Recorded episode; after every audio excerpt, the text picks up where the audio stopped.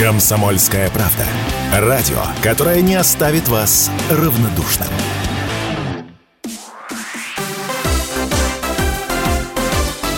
Новости спорта.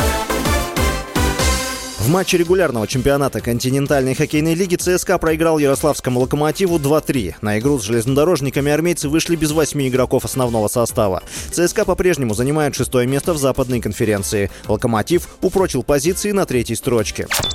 Клуб первой лиги по футболу «Акрон» уволил главного тренера Евгения Калешина. В клубе заявили, что приняли решение прекратить трудовые отношения со специалистом из-за разногласий в пути развития. Калешин возглавлял «Акрон» с сентября 2022 года. В нынешнем сезоне после 20 матчей команда занимает третье место в турнирной таблице первой лиги, набрав 35 очков. «Акрон» отстает от лидирующей Махачкалы на 2 очка.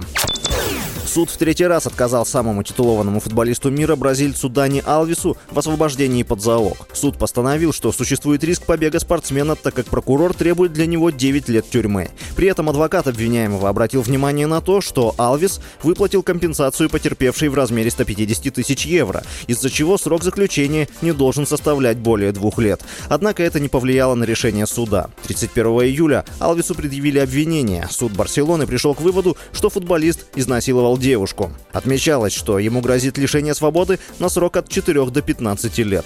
Спортсмена арестовали в январе этого года. По словам предполагаемой жертвы, 30 декабря 2022 года в одном из ночных клубов Барселоны футболист запер ее в туалете, где избил и изнасиловал. С вами был Василий Воронин. Больше спортивных новостей читайте на сайте sportkp.ru